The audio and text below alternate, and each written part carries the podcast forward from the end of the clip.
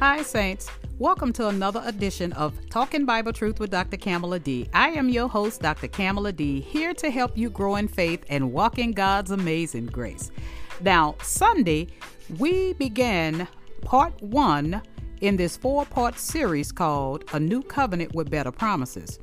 Part one consisted of an introduction into the Old Covenant, where God established a covenant with Abraham and then continued in that covenant with Moses and the children of Israel.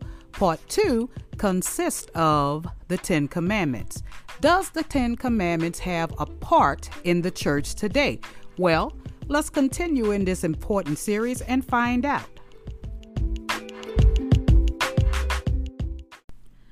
Hey guys, let's pick up where we left off from part one where Jesus had established a new law, and it is the law of love. So, we're going to talk about the church and the Ten Commandments today. Now, if you have been a Christian for any length of time, you have probably been told or confronted with the idea at some point or another that as a Christian, you ought to keep the Ten Commandments. And of course, it sounds very reasonable that Christians would keep the commandments contained in the law of Moses, historically known as the Mosaic Law or simply as, as the law. However,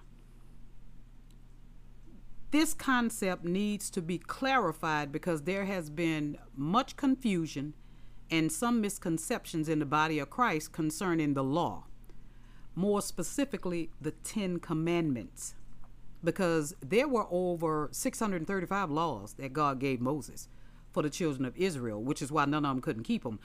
But specifically the Ten Commandments.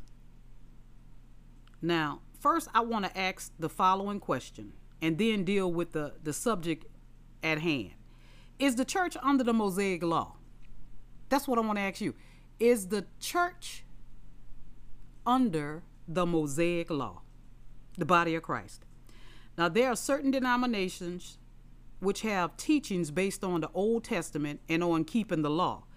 There are certain Pentecostal and, and holiness groups that say you have to keep the Ten Commandments. In fact, they say you are not even saved if you don't. Now, that's scary because if you try to trample on God's grace and on the blood that Jesus shed on that cross, you are treading in some dangerous waters. That's what you are doing. Now, I believe it needs to be clearly defined and outlined if, in fact, Christians are required to keep the Ten Commandments. Okay? Now, the denominational church world, of course, has never made a clear distinction between the Abrahamic covenant and the new covenant established in the blood of the Lord Jesus Christ. Now, I talked about this during my opening in part one. Now, when the new law was ushered in, there was a new law of the covenant, there was a new people, and there was a new priesthood. The Levitical priesthood was over. I know it hurt somebody's feelings when I said that, but I'm sorry. I have to I have to tell you the truth. I'm under obligation to share with, with you the truth, and you can do what you want with the truth. Now, Jesus Christ is the high priest of the new priesthood.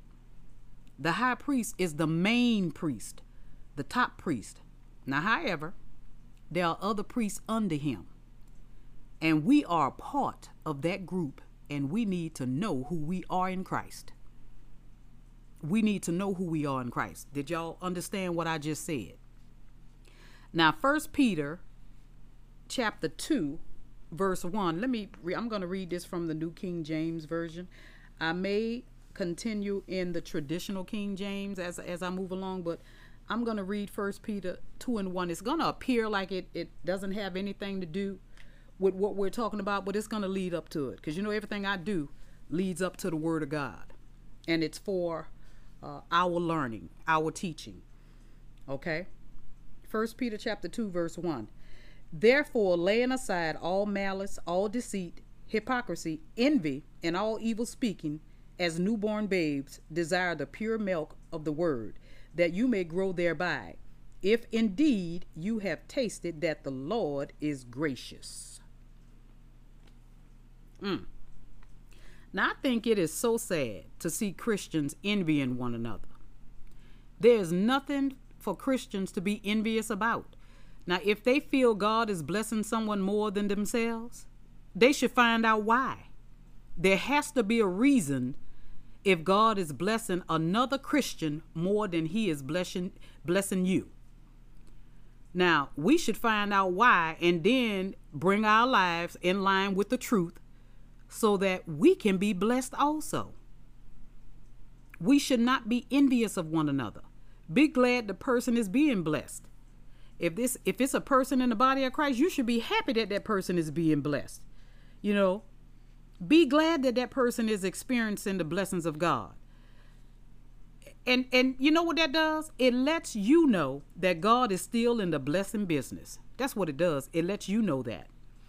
And as long as he is still in the blessing business, there is an opportunity for you to reap the blessings also. Okay? He has in store for all his children who love and serve him some blessings. Yes, in my best English, he has some blessings in store for his children. Now, we need to watch our mouths. Some Christians need to learn how to how to just put a zipper on their lips. You know, they, we we talk too much uh, to the wrong people at the wrong time. And I'm talking about people who claim to be spirit filled, people who claim to be believers you know, Bible toting believers, they need to be careful about whom they hold conversations with. And they need to be careful about what they talk about in those conversations. Now, you should never, ever, ever, as a Christian, talk to a non Christian, whether it is your spouse, your relative, your friend, or anyone else, about kingdom business. You hear me? Because they are not in the kingdom and they cannot understand what you are talking about.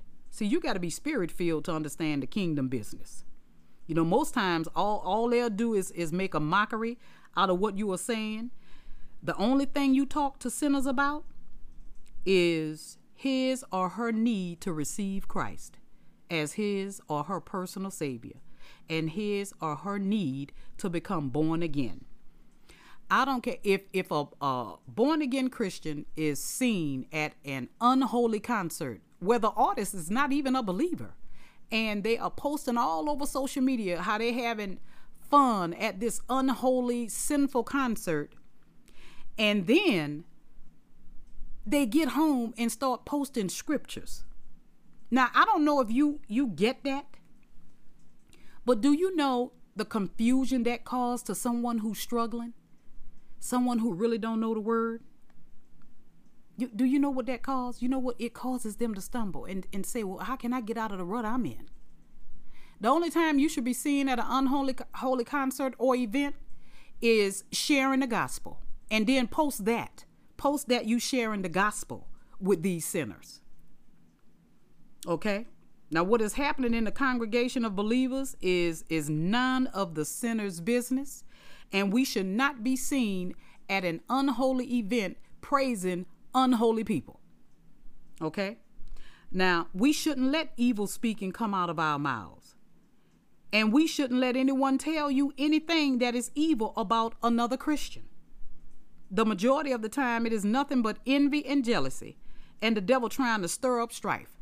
That's that's what the devil be trying to do. Oh yes, that's what the devil be trying to do.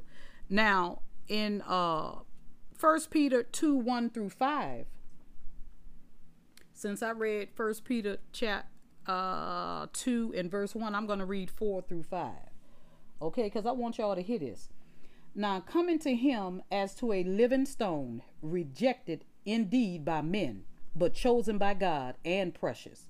You also as living stones, are being built up a spiritual house, a holy priesthood, to offer up spiritual sacrifices acceptable to God through Jesus Christ. Therefore, it is also contained in the scripture. Wow. That is who Christians are. If you are going to operate and stand in the office of a priest, you cannot do so with malice and guile and hypocrisy, envy and evil speaking coming out of your mouth about your fellow Christians. These things do not qualify you to be an holy priesthood. Okay, that is who we are in Christ. Christ is the high priest, and we are an holy priesthood to him. We are workers with Christ. That is why the Bible tells us to lay aside all these things because they are against who we are in Christ. And holy priesthood, 1 Peter 2 5 says, to offer up spiritual sacrifices acceptable to God through Jesus Christ. Now, notice the words spiritual sacrifices. The law of Moses required no spiritual sacrifices, just physical ones. Denying yourself certain foods, going to church on, on a Saturday, offering a lamb or a ram or, or a turtle dove for, for a sin offering, all these are physical and outward forms of sacrifices. Are, are y'all still following me? See, we are in deep waters. Y'all need to know this. God does not want us to be sick. He doesn't want us to be down. He doesn't want us to be scared or going without our needs. And I'm talking about the basic needs of life. He receives no glory from our going without anything or going without that or or or by our not eating this food or, or not eating that food. These are not the kind of sacrifices God wants us to perform. That is what those under the law did. They could not eat this, they couldn't eat certain foods. I have a whole separate teaching coming up on that. Uh, it's coming down the road. I got a lot of stuff I got to share with you guys just to help you grow in faith and walk in grace. You know, they could not eat certain foods and, and they could not do this and, and they could not do that. We, as children of God, are to make spiritual sacrifices according to the Word of God. Okay? We are to make spiritual sacrifices. Now, how do we do that? How do we do that? Hebrews 13 and 5 says, and I'm reading from the traditional King James Version here. It says, By him, talking about Jesus, Therefore, let us offer the sacrifice of praise to God continually. That is, the fruit of our lips, giving thanks to his name. That's the sacrifice that we are supposed to be doing and sharing and giving with God. The sacrifice of praise. Now, that is the sacrifice God wants our holy priesthood to offer. The priesthood are his people. That's us. Now, how do we do that? You know, w- with our mouths, by making a joyful noise. Under the Lord, of course, speaking forth his praises, telling forth and, and, and, and singing the praises of God's goodness. That's what we should be doing. That's why we need to lay aside all malice and all guile and all hypocrisy and envies and, and all evil speaking towards our sisters and brothers. We need to be using our mouths to, to offer up sacrifices and praise to the Lord. You cannot praise the Lord and speak evil at the same time. Can't do it. Now, Jesus said you cannot get sweet water and bitter water out of the same fountain. You cannot have evil speaking and praise for the Lord coming out of your mouth at the same time. Now, the Apostle Paul said that there is nothing unclean of itself. He says that in Romans chapter 14. He was speaking about ceremonial uncleanness in reference to the Jew. Now, under the old covenant, there were certain animals that were classified as clean and unclean. Unclean animals were never to be used in sacrifices to Jehovah God. Did y'all know that? It was not that the animals were dirty, it was just a distinction that God made between certain animals. But Paul said there is nothing unclean of itself, except to that man who thinks it is unclean. Now that's what Paul said. All things are made by God, and they are to be received with thanksgiving. Now let's go back to, to 1 Peter. and cover some uh, some other things concerning who we are in Christ. See, this is the new covenant. Who are we under the new covenant? Now, wherefore, wherefore, also it is contained in the scripture. Behold, I lay in Zion a chief cornerstone, elect, precious, and he that believeth on him shall not be confounded. Under you, therefore, I'm sorry, unto you, therefore, which believe, he is precious.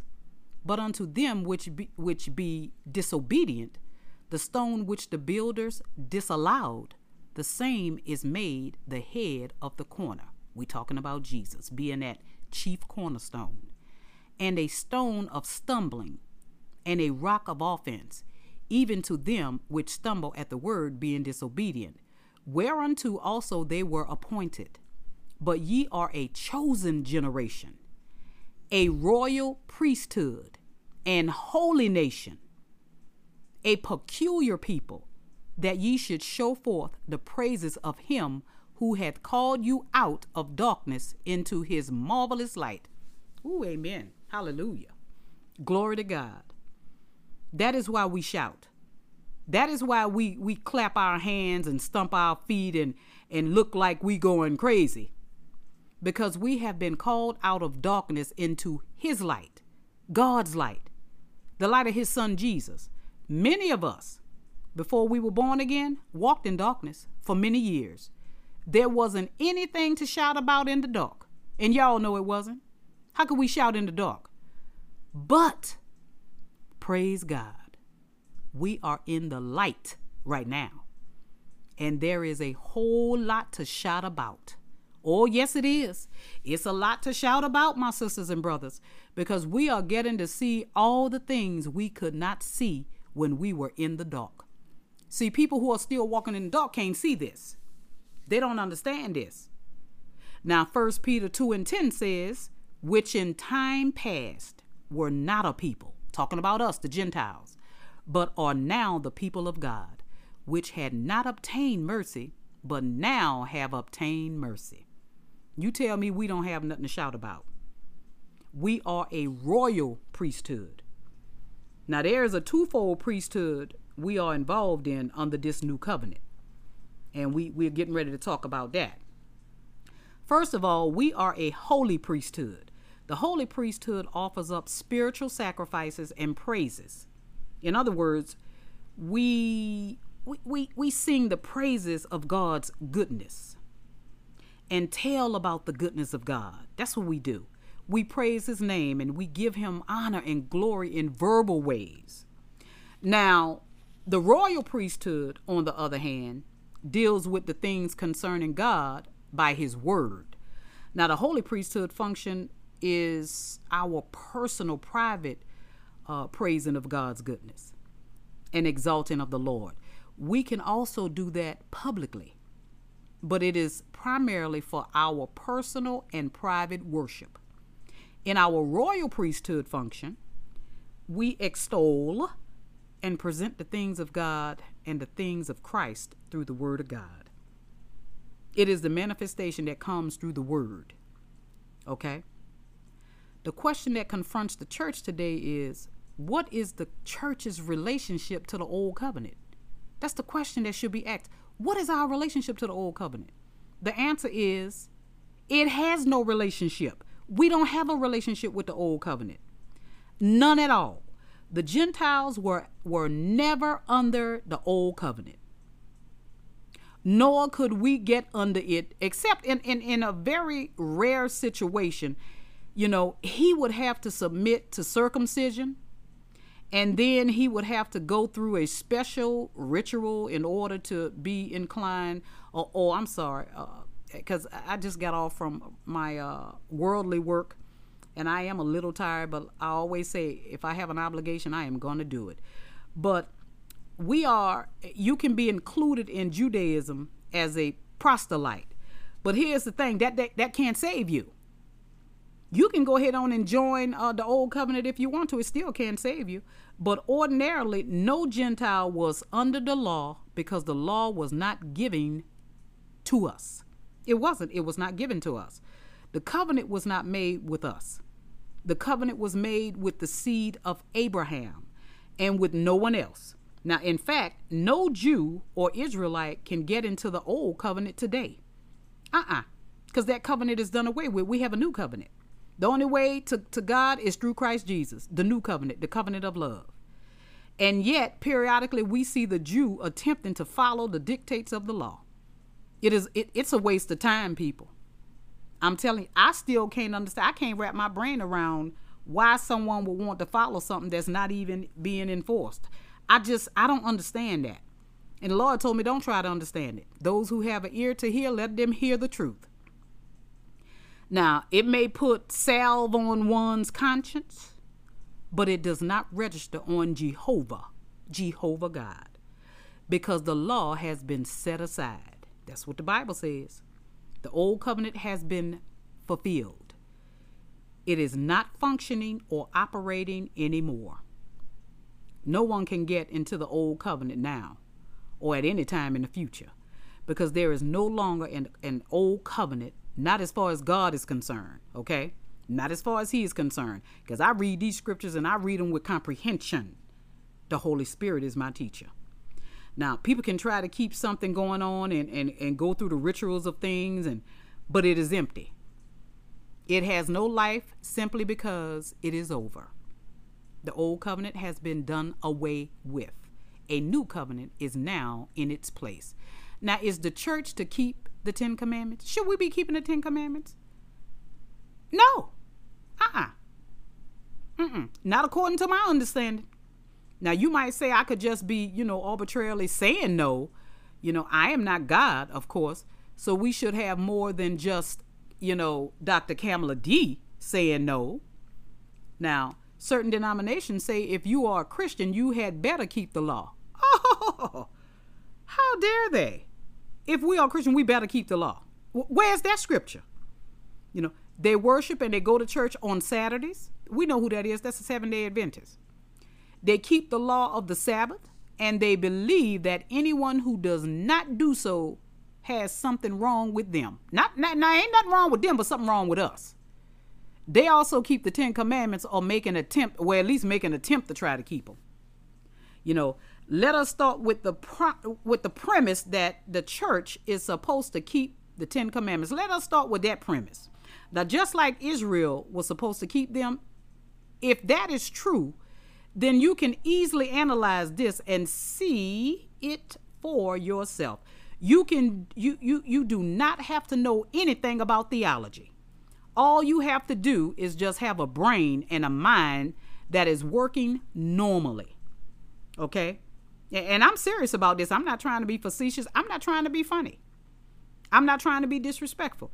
You do not even have to have an education or anything and you will be able to see this very clearly. We also reason from the known to the unknown. There's no other way you can reason. So, you know, we still or, or, we start out with with an intellectual premise and then we will move to a spiritual reality. Okay? Think about this.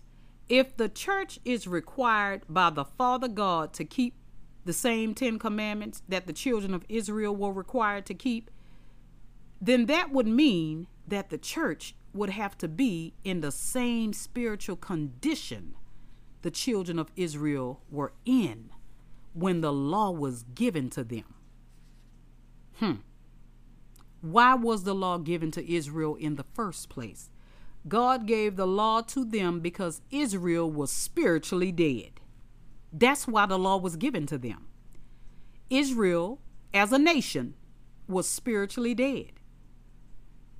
He cannot appeal to them from the standpoint of the, the inward man because their inward man had died through Adam's sin in the Garden of Eden. See, y'all forgot about that. The only way God could deal with any man, including Israel, was in an outward, physical, tangible, visible way. Now, therefore, since we or, or God could not deal with with uh with them from the inward man, he could not fill them with his Holy Spirit. and then tap into them through the, the spirit man. He had to deal with them from outward. Are y'all do y'all feel me? You know, it had to be observable. So he gave them laws that could cause them to be conscious of him by saying, you know what, thou shalt not do this and thou shalt not do that. That's how God get that's why he gave them the 10 commandments. Now since God gave the 10 commandments to spiritually dead men in order to govern them, are you going to tell me that now that God has made us alive in Christ and made us new creatures, according to 2 Corinthians 5:17, therefore if any man be in Christ, he is a new creature. You know, old things are passed away. Now when the Bible said old things are passed away, they talking about they're talking about covenant things. The old covenant things have passed away. And behold, all covenant things are become new. But we can still say uh, uh with us we our past leave our past behind. All all things have become new and just leave your past behind. That you know we we we have to follow the same law he gave to spiritually dead men. Is is that what people are saying? These people were spiritually dead so the law was given to them for that reason. And so what men are saying and what denominations are saying is that we are in the same condition that the children of Israel were in. No, we're not. Not after we are in Christ. Oh no, we are seated in heavenly places with, with the Lord Jesus Christ. Now, we are brand new to him. We are brand new to God. Now, if we are to keep the old law as Christians, then we are going to have to, to revert back to the same spiritual condition Israel was in when God gave them the covenant. They were incapable of loving one another, just like some of y'all are today. They were incapable of loving one another with that agape kind of love, you know, because they did not have the capacity to love this way. They didn't. We do, though. That is why when Jesus ushered in the new covenant, he said in John 13, A new commandment I give unto you, that you love one another. By this shall all men know that ye are my disciples, if you have love for one another. Because the children of Israel were incapable of loving one another. So now, if we love one another, everyone can see that, hey, they definitely are disciples of Jesus Christ because Jesus Christ loved until he died, till he took his last breath. It is not because you keep the Sabbath day, not because you refuse to eat certain kinds of meat, not because you bring a turtle dove or a ram or a goat as an offering for your sin. We don't have to do that anymore. Jesus was our offering. He said that the world would know you are his disciples because you have love one to another. And you cannot love one another without having the agape kind of love. Okay? Now, this is because spiritually dead men have no way of appreciating love. That's why we see all this hate going around today. They don't have the Spirit of God in them, they don't have the law of love in their hearts. Remember back in Hebrews when I read the opening scriptures, the lead scriptures? Where God said, I will put my laws in their mind and put my laws in their heart, he was talking about love. You wouldn't have no need to tell people about God because everybody will be loving one another. The only thing they can do is to have some kind of emotional feeling, some kind of intellectual attachment or or something like that. But they do not and cannot have agape love because they do not have the capacity for it. They have to have a new spirit. That's why you got to be born again. They have to have a new heart. And the only way you can get a new heart is through the new birth. No one can tell me that if God gave a law to spiritually dead men, then he would turn around and give us a new commandment and put us under a new covenant, making us spiritually alive. Because the Bible said we were made spiritually alive. We're not dead anymore. So, in order for us to be made spiritually alive, we had to have been dead at one time, right? And then he would require us to keep the same law that dead men kept. That does not make sense. intellectually or spiritually. That doesn't make sense. The church is spiritually alive. The body of Christ, the church, is not supposed to keep the Ten Commandments. The church is supposed to walk in the new law, the law of love, the agape kind of love.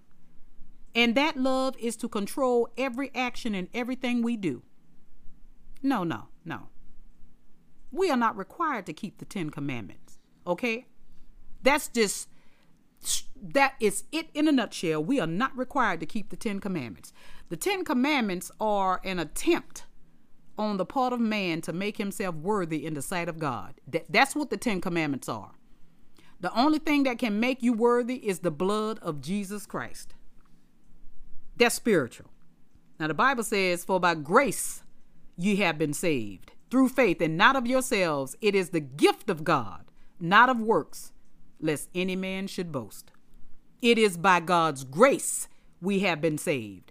Nowhere in this scripture does it says it is by God's 10 commandments you have been saved. So let us look at the, the, the ethnic breakdown of mankind on the face of the planet, how it is today. How does God see mankind? Now, there are some uh, misconceptions here as well. And as a result of these misconceptions, many people are not able to walk in the fullness of what God has provided for them because they are walking in ignorance and not in the knowledge of the Word of God. Now, anthropologists have divided mankind into several different ethnic categories, but in the sight of God, there are really only three classes of men on the face of the earth now there may be many more as far as as the anthropologist is concerned, but but we cannot always be scientific. We can't. We can't always go and, and use the definitions when it comes to spiritual matters. We have to go by the word of God. That's what we have to go by. Now 1 Corinthians 10:32 says, "Give none offense, neither to the Jew nor to the Gentile." nor to the church of God. Those are the three ethnic, ethnic groups that God acknowledges. Now, these are the, the, the three classes of man on this planet today, as far as God is concerned the Jew, the Gentile, and the church of God. You are either a Jew or a Gentile, or you are the church of God. That's it. The church of God is made up of both Jews and Gentiles, and I said this before in part one. I may be sounding repetitive because I want I'm trying to do that. I'm trying to get you to understand this. Now, if you are not in the church, then you are either a Jew or a Gentile. If you are not a Gentile, you have to be a Jew. And if you are not a Jew, you have to be a Gentile or you are in the body of Christ. This is according to the word of God. See it for yourself. Now, I have heard several people make make some statements like this. What about the fatherhood of God and the brotherhood of man? We are all God's children. We are all brothers and sisters in God. That ain't true. In my best English, that ain't true. And I can back up everything I say in scripture. Now, the fatherhood of God and the brotherhood of man is a concept that has been uh, promulgated through the years, okay? But this concept is incorrect. The only way you are my spiritual brother is if you have the same father I have. If we do not have the same father, then we are not brothers and sisters. Now, now this is spiritually speaking.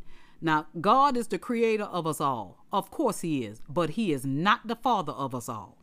The only way God can be our father is by way of adoption and Jesus Christ is the adoption agency. You, I need to say that again. The only way God can be our Father is by way of adoption, and Jesus Christ is the adoption agency. Now, if you do not qualify by being born again, you cannot be adopted into the family of God. It's just simple as that, according to the Bible. Now, and this is where we get God from, this is where we get Jesus from. We can't use it as a buffet. We're going to go in and get God, get Jesus. We're going to take them, run with it, everything else, ah, null and void. No, that's not true.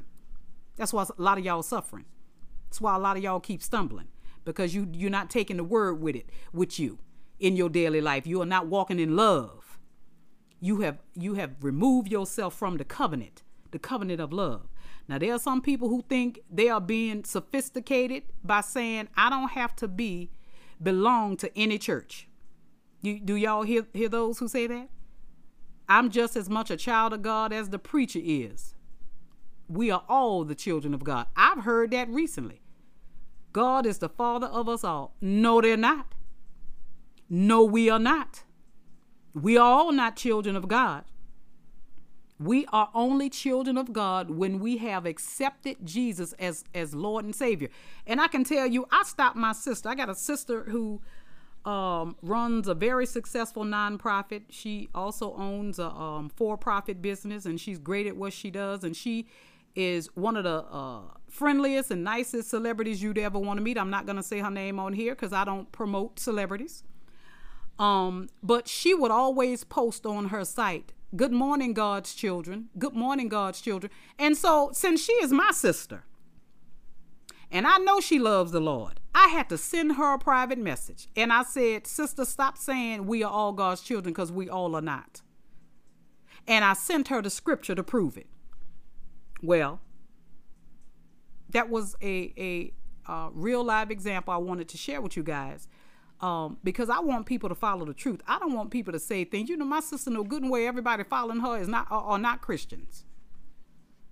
As a matter of fact, some of them are downright devils. Oh yes, oh yes. But my sister's it, she has a business and it caters to uh, who, whomever uh, qualifies. So um, I just had to share that with her since we we were talking about it. You know, so um, we all are saying to ourselves, you know, my mama was a Christian, my great grandfather was a Christian, and my uncle Joe was a Christian, uh, Uncle Tommy was a preacher, and that does not make you a Christian. It doesn't. It doesn't make you any more saved than a, an atheist walking past a, a church on revival night. It doesn't make you any more saved than, than him. Now, if that uh, fact that your mother was a Christian would make you a Christian, then you would be God's grandchild. Isn't that true? Wouldn't you be God's grandchild? Well, God does not have any grandchildren. He has only sons and daughters. Now, I am getting ready to read John chapter 1, verses 6 through 12 to prove this to you. Okay? John chapter 1, verses 6 through 12, and I'm reading from the traditional King James Version um i think after i share this this section um i'm gonna call it quits because i want to make sure that um i am sharing without stumbling and i am extremely uh tired um physically but not mentally okay? Physically but not mentally. But i want to make sure i get the truth out to you and don't have to uh, repeat it on um part three okay? Now john 1 verses 6 through 12. There was a man sent from God whose name was John. Now, this is talking about John the Baptist, okay? The same came for a witness to bear witness of the light, referring to Jesus Christ, being the light, that all men through him might believe. He was not the light, talking about John. John was not the light, but was sent to bear witness of that light. That was the true light which lighteth every man that cometh into the world. He was in the world, and the world was made by him. Oh my God. Ooh, that just went through my spirit. Jesus was in the world, and the world was made by him. Oh my goodness, praise God. And the world knew him not. He came unto his own. Own meaning Israel, because Jesus came out of the, the line of Abraham, okay? Okay. So he was actually a descendant of Abraham. And the Jews, or what we call the chosen people, that was then, back then, okay, had the first opportunity to receive him as Messiah and as Redeemer. They rejected him, and, and this is what verse 11 is talking about. He came unto his own, and his own received him not. But as many as received him, to them gave he power to become the sons of God, even to them that believe on his name. Now, if he gave the power the authority, the right, or privilege.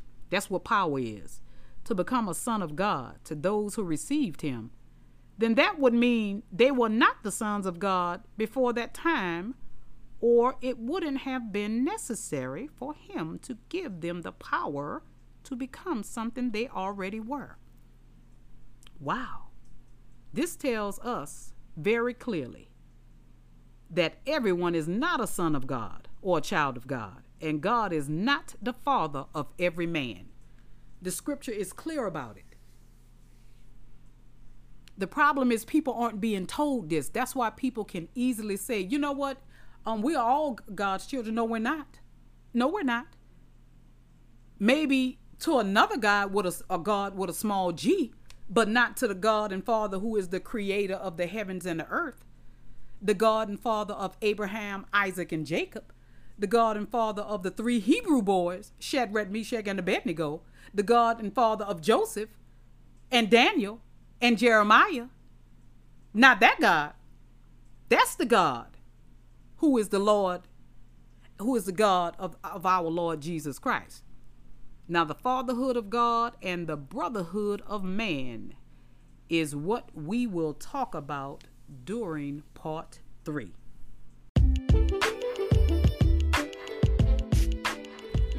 Hope you have enjoyed part two of A Better Covenant with Better Promises. In part two, we discussed that the Ten Commandments is not a part of the new covenant that God established with the Gentiles or the Jews who has accepted Christ as Lord and Savior. Now, I know it was a lot to take in, and for some, it was hard to believe. But remember, the Bible is also known as a history book. Certain events in the Bible are historically accurate, they did happen. We also learned that just because we are God's creation, it doesn't mean that we are His sons, daughters, or His children. Now, next Sunday, in part three of this four part series, we will discuss and learn the fatherhood of God and the brotherhood of man. Now, until next time, we walk by faith, not by sight. And remember, faith comes by hearing, and hearing by the word of God. I am your host, Dr. Kamala D, rightly dividing the truth in peace and love. See you next time.